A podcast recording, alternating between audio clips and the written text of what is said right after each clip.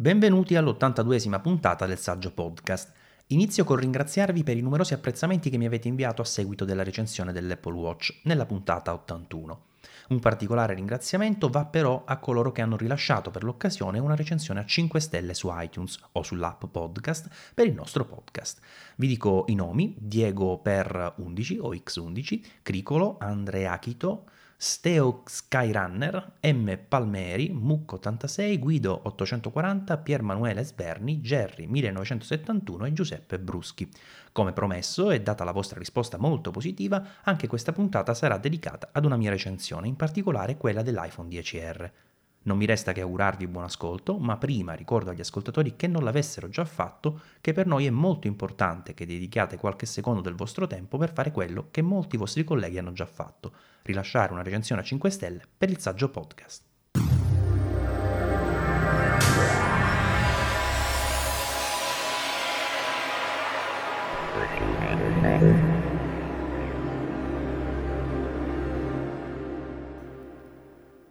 Alcune recensioni pesano più di altre e quella dell'iPhone 10R l'ho iniziata a scrivere con qualche riserva.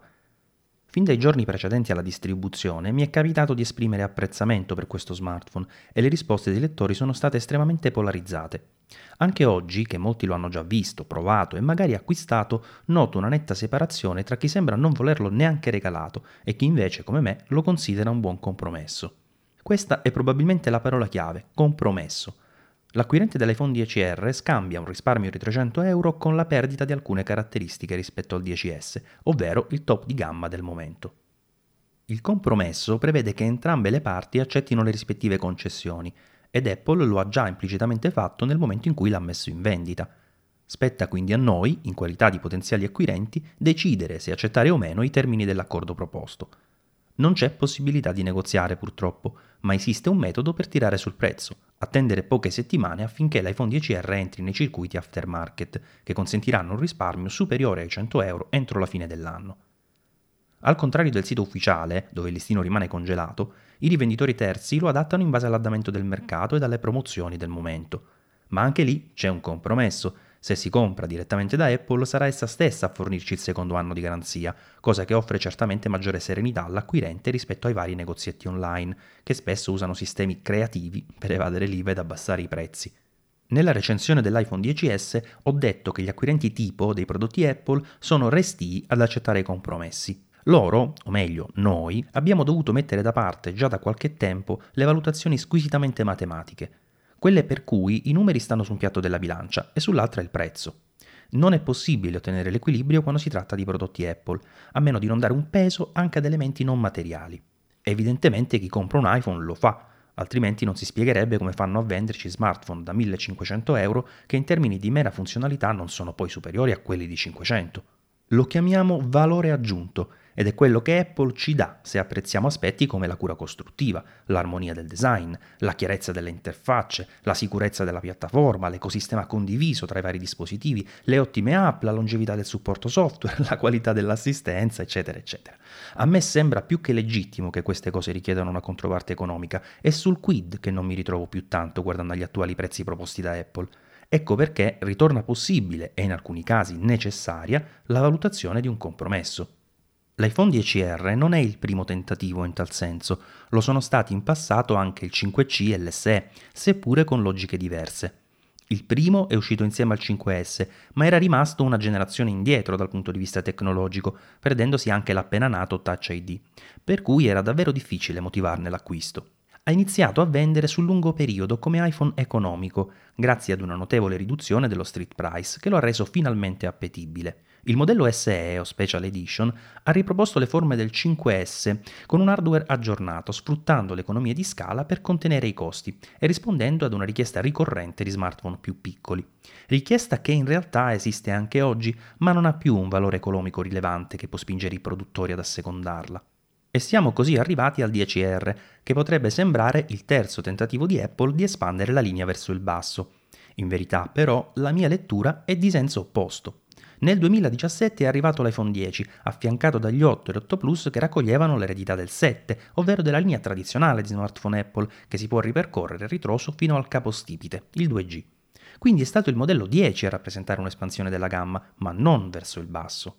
Si è passati in un solo anno dai 799 euro dell'iPhone 7 ai 1189 euro del 10. In dollari la differenza è leggermente inferiore, il cambio ci ha penalizzato, ma il punto è che l'8 è rimasto sulla linea portante, mentre il nuovo modello ha rappresentato il nuovo e ben più alto scalino. Guardando alla gamma 2018, l'iPhone 10S non ha cambiato prezzo, il 10S Max è salito alle stelle e il 10R svolge il ruolo di pacere, ovvero il punto d'incontro tra il nuovo design ed il precedente prezzo. In pratica ha preso il posto di un ipotetico iPhone 9. Quindi l'anno scorso Apple ha espanso la linea verso l'alto, oggi ha semplicemente sostituito l'8 con il 10R. Da utente, estraneo alle informazioni interne e dalle strategie che solo Apple può conoscere, mi sarei augurato che dopo il primo anno di design sperimentale, oggi scimmiottato da tutti, l'iPhone 10S avrebbe ripreso il posto di modello standard, lasciando al 10S Max la sua posizione precedente in termini di prezzo. Questo avrebbe però causato un terremoto nella valutazione del 10, che di colpo avrebbe perso diverse centinaia di euro nell'usato. Ovviamente non è questo che ha affermato Apple, quanto piuttosto il fatto che l'iPhone 10 ha venduto molto bene e a prescindere dal fatto che potessero o meno ridurre il prezzo del 10S, si sono guardati bene dal farlo. Ecco dunque la genesi del 10R ed ecco spiegato sia il suo prezzo che la ragion d'essere, almeno dal punto di vista del produttore. Per il consumatore, invece, l'iPhone 10R ha assunto connotazioni variegate, così come la sua scocca colorata. C'è chi lo vede quasi come un'offesa e chi apprezza la possibilità di avere le nuove specifiche tecniche di 10S ad un prezzo molto più vicino a quello del precedente 8, che costava 50 euro in meno al momento del lancio. Ma vediamo di capire quali sono effettivamente le differenze punto per punto.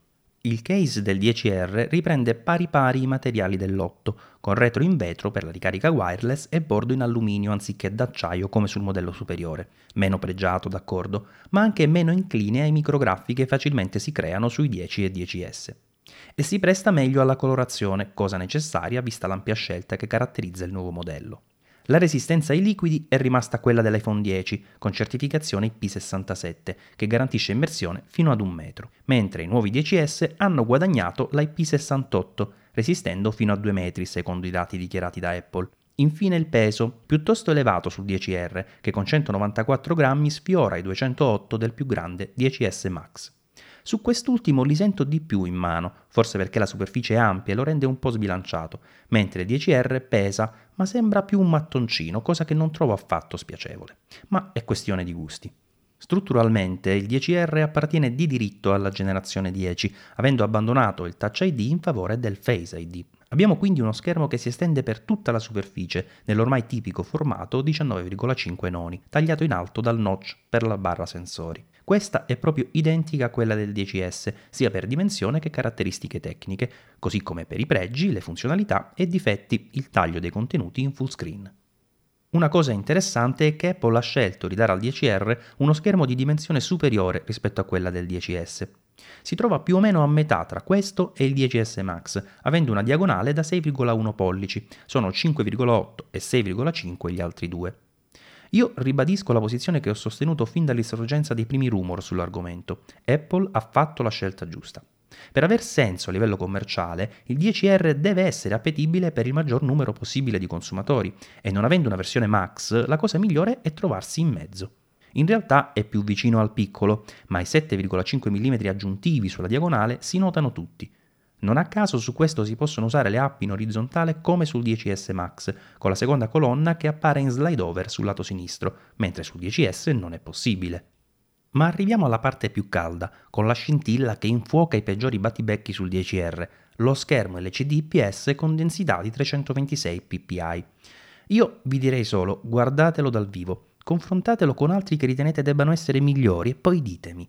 Nell'ormai datata recensione dell'iPhone 7 avevo sottolineato l'ottima qualità del suo schermo e il fatto che il prossimo passo per Apple sarebbe dovuto essere per forza verso gli OLED, cosa che è poi avvenuta con il 10. Insomma, sono il primo a riconoscere le buone doti di questa tecnologia, ma ciò non significa che ora gli IPS siano diventati il male da evitare ad ogni costo. È vero che gli OLED hanno un nero assoluto e di conseguenza un maggior contrasto, cose che si apprezzano in piena luce o nel buio profondo. Tuttavia il display Liquid Retina dell'iPhone 10R ha diverse frecce al suo arco e ve ne cito giusto qualcuna.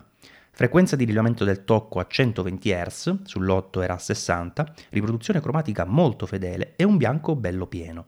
Rispetto all'iPhone 10S i colori saturi sono leggermente meno vividi e inclinandolo perde di più la luminosità, ma sono cose che si evidenziano principalmente nei confronti diretti e solo perché gli iPhone 10S non montano semplicemente degli schermi OLED, ma i migliori in commercio. Un altro dettaglio che ritengo interessante è come Apple ha risolto il problema della curvatura degli angoli, che non è facile da ottenere sui pannelli IPS. Basta guardare un LG G6 con la sua scalettatura per capire di cosa parlo. Nel Liquid Retina è stato realizzato una sorta di anti-aliasing hardware, utilizzando pixel di minore dimensione sulla curva, così da renderla più morbida e continua come sugli OLED, una soluzione tecnica davvero pregevole. Con tutte queste parole non voglio certo suggerire che gli LCD siano meglio degli OLED, ma solo spiegare che le differenze tra le due tecnologie non sono poi così evidenti quando si prendono a riferimento schermi di ottima qualità come quelli utilizzati da Apple.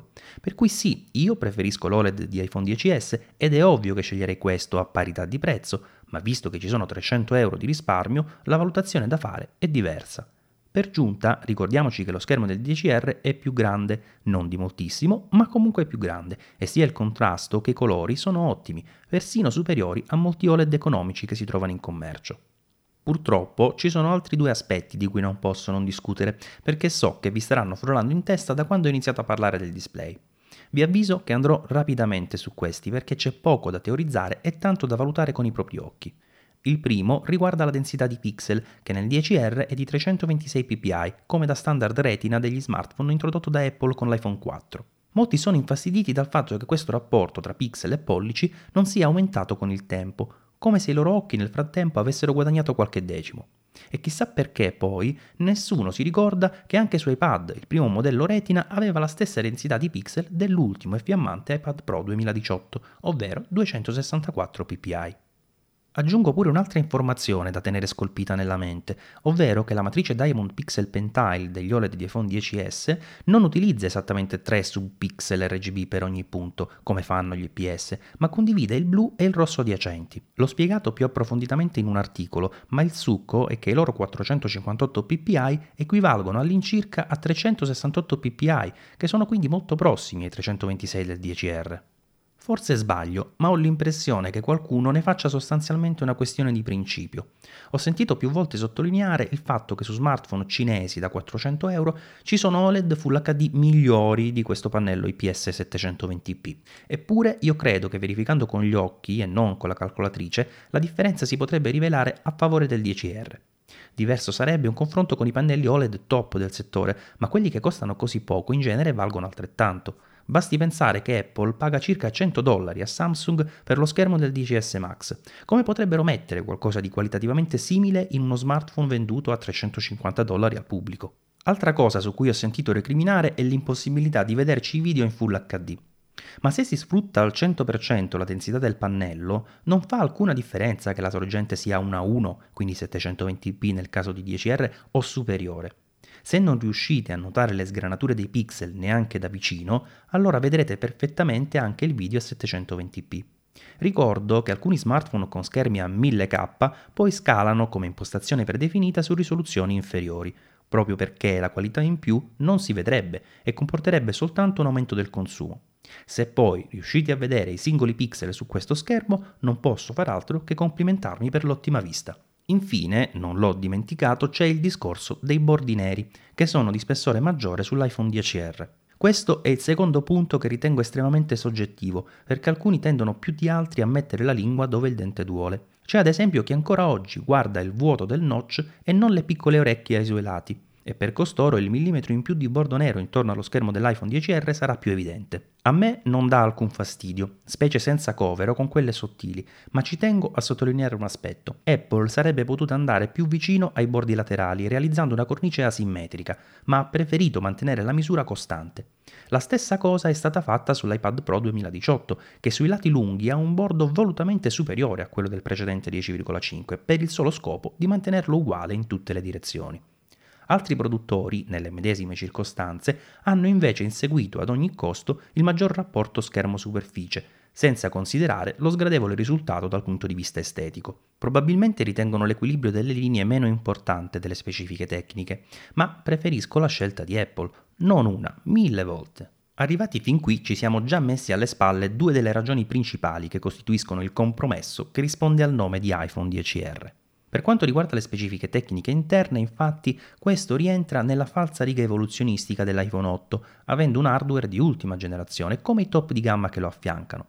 C'è quindi il sistema una chip Apple A12 Bionic, le cui performance si sono rivelate davvero incredibili, sia sul fronte della CPU che della GPU, e c'è un sostanziale pareggio anche per la connettività Wi-Fi 5, il nuovo nome di quella C, il Bluetooth 5.0, il GPS, eccetera. Quello che cambia è il modem LTE, che qui è di tipo advanced con schema di antenne 2x2 a differenza di quello 4x4 LTE gigabit dei 10S. Quindi questi vanno più veloci sulle reti aggiornate, cosa niente affatto scontata per tutti gli operatori e le zone d'Italia. C'è un altro piccolo passo avanti che il 10R non ha compiuto quest'anno per contenere i costi, offrendo i medesimi 3 GB di RAM del 10 invece di salire ai 4 GB dei nuovi 10S. Venendo da un anno di utilizzo con la medesima dotazione sul 10, devo dire che l'ottimizzazione compiuta da Apple non mi fa rimpiangere la differenza, Certo la memoria in più è sempre gradita, ma sono lontani i tempi in cui c'era davvero penuria di RAM negli iPhone. Inoltre iOS ha una gestione decisamente migliore rispetto ad Android da questo punto di vista, infatti 3 GB su questo smartphone reggono bene. Mentre parlo mi accorgo che l'elenco di cose che mancano nell'iPhone 10R non è poi così striminzito scendendo nel dettaglio. Ne ho già citate 4 e ce ne sono almeno altre due. Inserisco qui, nel segmento hardware, l'assenza del 3D Touch, inteso come il layer che riconosce la pressione profonda esercitata sullo schermo. Al suo posto c'è quello che Apple chiama Haptic Touch, ovvero l'attivazione di una parte di quelle funzioni attraverso la pressione prolungata, che il sistema conferma fisicamente grazie al medesimo tocco del Taptic Engine. Devo essere sincero, pensavo che questa differenza non l'avrei neanche notata. Invece è l'unica cosa che sento mancare usando insieme il 10S Max e il 10R. Avendo solo quest'ultimo ci si fa l'abitudine prima, ma arrivando da uno smartphone con il 3D Touch, il diverso metodo di accesso ad alcune funzioni può essere fastidioso all'inizio, quanto più le si utilizzano. Le poche azioni che non si possono ancora replicare con il solo Haptic Touch dovrebbero comunque essere colmate definitivamente con il prossimo iOS 13 stando alle indiscrezioni. Ma già oggi ogni update mira a ridurre questo gap. Ad esempio iOS 12.1.1 abiliterà l'espansione delle notifiche sul 10R, dove prima non si poteva fare. Ed eccoci arrivati all'ultimo punto del compromesso. Nell'iPhone 10R non c'è il teleobiettivo. Solo una fotocamera dunque, ma è la stessa di quella del 10S che come sappiamo è stata migliorata un po' su tutto rispetto al 10. Il sensore è più grande, l'obiettivo rinnovato e con maggior angolo di campo, lo Smart HDR è più intelligente, c'è più gamma dinamica e meno rumore digitale nelle immagini. Nella recensione dell'iPhone 10S Max ho spiegato che all'atto pratico il vantaggio nella vita reale è modesto, perché il SIP lo sfrutta per aumentare l'ISO ed usare tempi di scatto più veloci con poca luce. La qualcosa è comunque importante, perché garantisce un netto aumento di foto ben riuscite con soggetti non mossi. Vi rimando a quella recensione per approfondire, tanto il modulo fotocamera è lo stesso sul 10R e non ha senso analizzarlo una seconda volta. Quello che interessa qui è l'assenza del teleobiettivo, che comunque non è stato migliorato sul 10S ed è lo stesso del 10.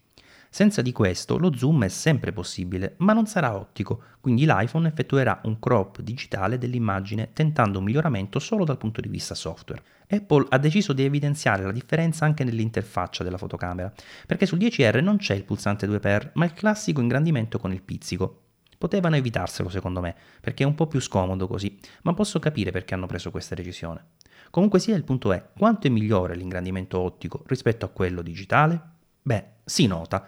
L'immagine ottenuta dal teleobiettivo mostra molti più dettagli rispetto a quello catturato con lo zoom digitale, che tuttavia risponde abbastanza bene più di quanto non facesse il piccolo iPhone 8 per merito del nuovo sensore. Apple è riuscita pure a mantenere l'opzione fotografica del ritratto con una sola fotocamera, con l'unico limite che non funziona sugli oggetti ma solo sulle persone, cosa che in fin dei conti non dà molto fastidio, visto che anche il 10S Max sugli oggetti ha una resa altalenante e spesso approssimativa. La differenza sostanziale è che sul 10R il ritratto si usa col grandangolo e non con il tele, cosa che offre una resa differente che si può preferire o meno a seconda delle situazioni.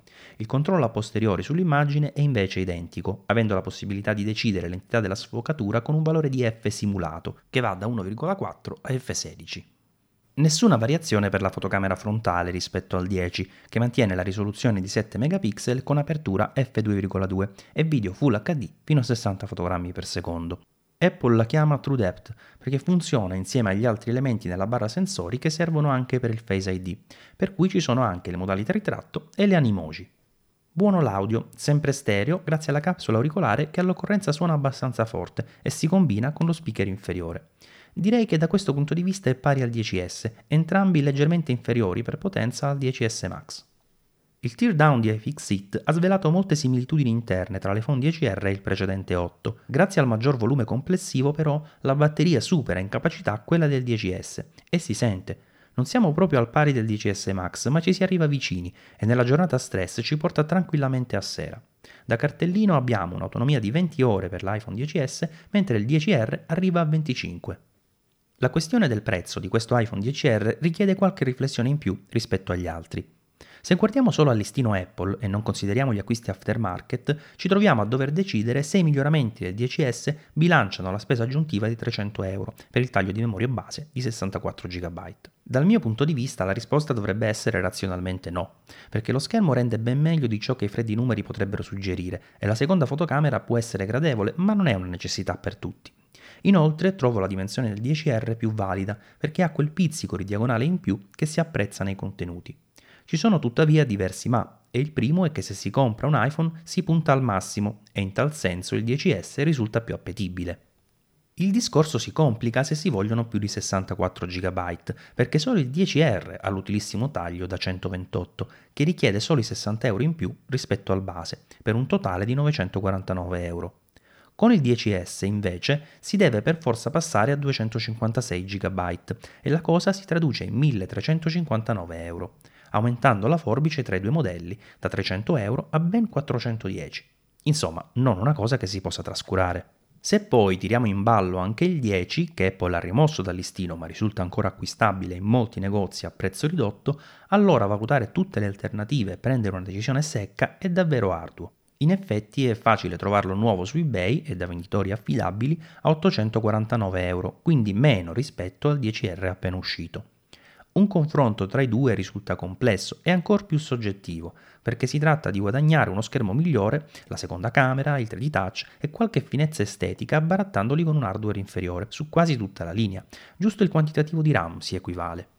Vi dico in tutta sincerità che non ho un preferito a 360 gradi, ma probabilmente andrei sul 10R perché reputo importanti sia i miglioramenti su fotocamera, dimensione dello schermo e batteria, che la maggior longevità che il sistema una chip a 12 Bionic garantisce. Tuttavia non stento a credere che dando maggior rilievo alle altre cose si possa preferire il 10. Se però valutate anche l'acquisto non direttamente da Apple, dovete tenere a mente che anche il 10R si trova già scontato e sarà abbastanza facile reperirlo in questi giorni del Black Friday sotto gli 800 euro. E a questo prezzo, secondo me, è probabilmente il miglior acquisto che si possa fare tra gli smartphone Apple del momento. Non valuterei però come utile il passaggio dal 10 al 10R. Anzi, Visto che ormai siamo rientrati in un ciclo di rinnovi più tradizionali, dopo il point break dello scorso anno, per chi ha il 10 vale il solito discorso che non ha senso aggiornarlo con il modello S. C'è solo un'eccezione e si chiama 10S Max. Se volete il meglio ed uno schermo più grande dopo un anno con il 10, ci sta che possiate valutare il passaggio al modello più recente, per via della sua variante con display da 6,5 pollici, non disponibile nel 2017. Col fatto che l'iPhone 10R è stato presentato insieme al 10S ma è arrivato un mese più tardi sul mercato, c'è stato modo e tempo di analizzarlo anche prima che fosse acquistabile. Io partivo con una buona considerazione sul suo valore, ma usandolo mi sono accorto che avevo mal interpretato l'ordine delle criticità. Sapevo che il display non avrebbe deluso, perché non avevo ceduto alla tentazione di bocciarlo sulla carta, ma non credevo ne andesse così bene. Vicino a 10 e 10S si va davvero fatica a notare la minore risoluzione e il fatto che non sia un OLED, a meno di non mettersi d'impegno per evidenziare il nero non assoluto. Davvero un plauso ad Apple per la qualità che ha richiesto al fornitore del pannello, perché questa avrà avuto un costo e sono contento si sia preferita tale fedeltà, che è evidente, rispetto ad una risoluzione superiore, che si sarebbe percepita molto meno. Ovviamente non sarebbe stato un male avere entrambe le cose, ma se sulla bilancia dei costi si è resa necessaria una scelta tra l'aumento di densità o l'utilizzo del vecchio sistema chip o magari della fotocamera del 10 o ancora la perdita del Face ID, allora decisamente meglio così. L'iPhone 10R non lesina quasi su nulla, ma al tempo stesso si trova nella fastidiosa situazione di apparire come un ripiego, cosa che non gli rende davvero giustizia. È nuovo, al passo coi tempi, performante e colorato.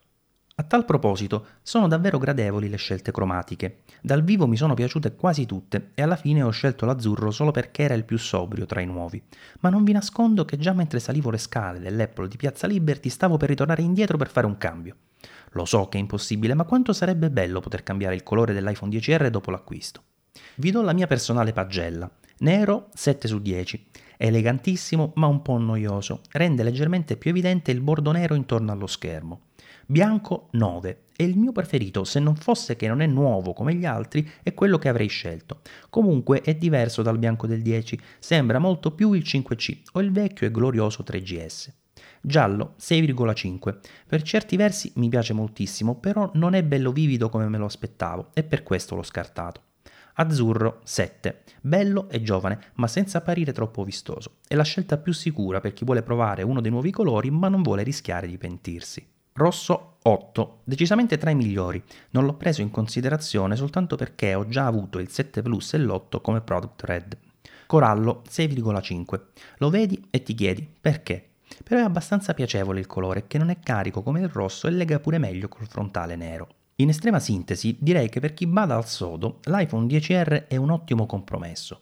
Si potrebbe considerare come l'evoluzione dell'iPhone 8, ma avendo acquisito il nuovo design del 10, il Face ID e parecchio hardware del 10S, risulta molto più riuscito, sia dal punto di vista tecnologico che estetico. Pure io che utilizzo come primo smartphone un 10S Max fatico a trovargli dei difetti e chi arriva da modelli precedenti avrà quasi esclusivamente vantaggi. Ribadisco solo l'assenza del 3D Touch, perché essendo presente fin dall'iPhone 6S, molti potrebbero averci fatto l'abitudine. L'Aptic Touch è un discreto sostituto che già con l'attuale iOS 12 consente di attivare quasi tutte le sue funzioni, ma rimane tecnicamente inferiore perché viene sostituito un layer fisico del display con un espediente software, ovvero un tocco normale ma leggermente prolungato.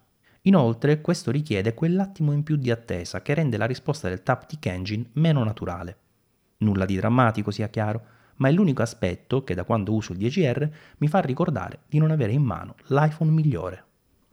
La recensione dell'iPhone 10R è stata scritta e letta da Maurizio Natali. L'intero articolo lo trovate sul sito saggiamente.com corredato da esempi e tante fotografie.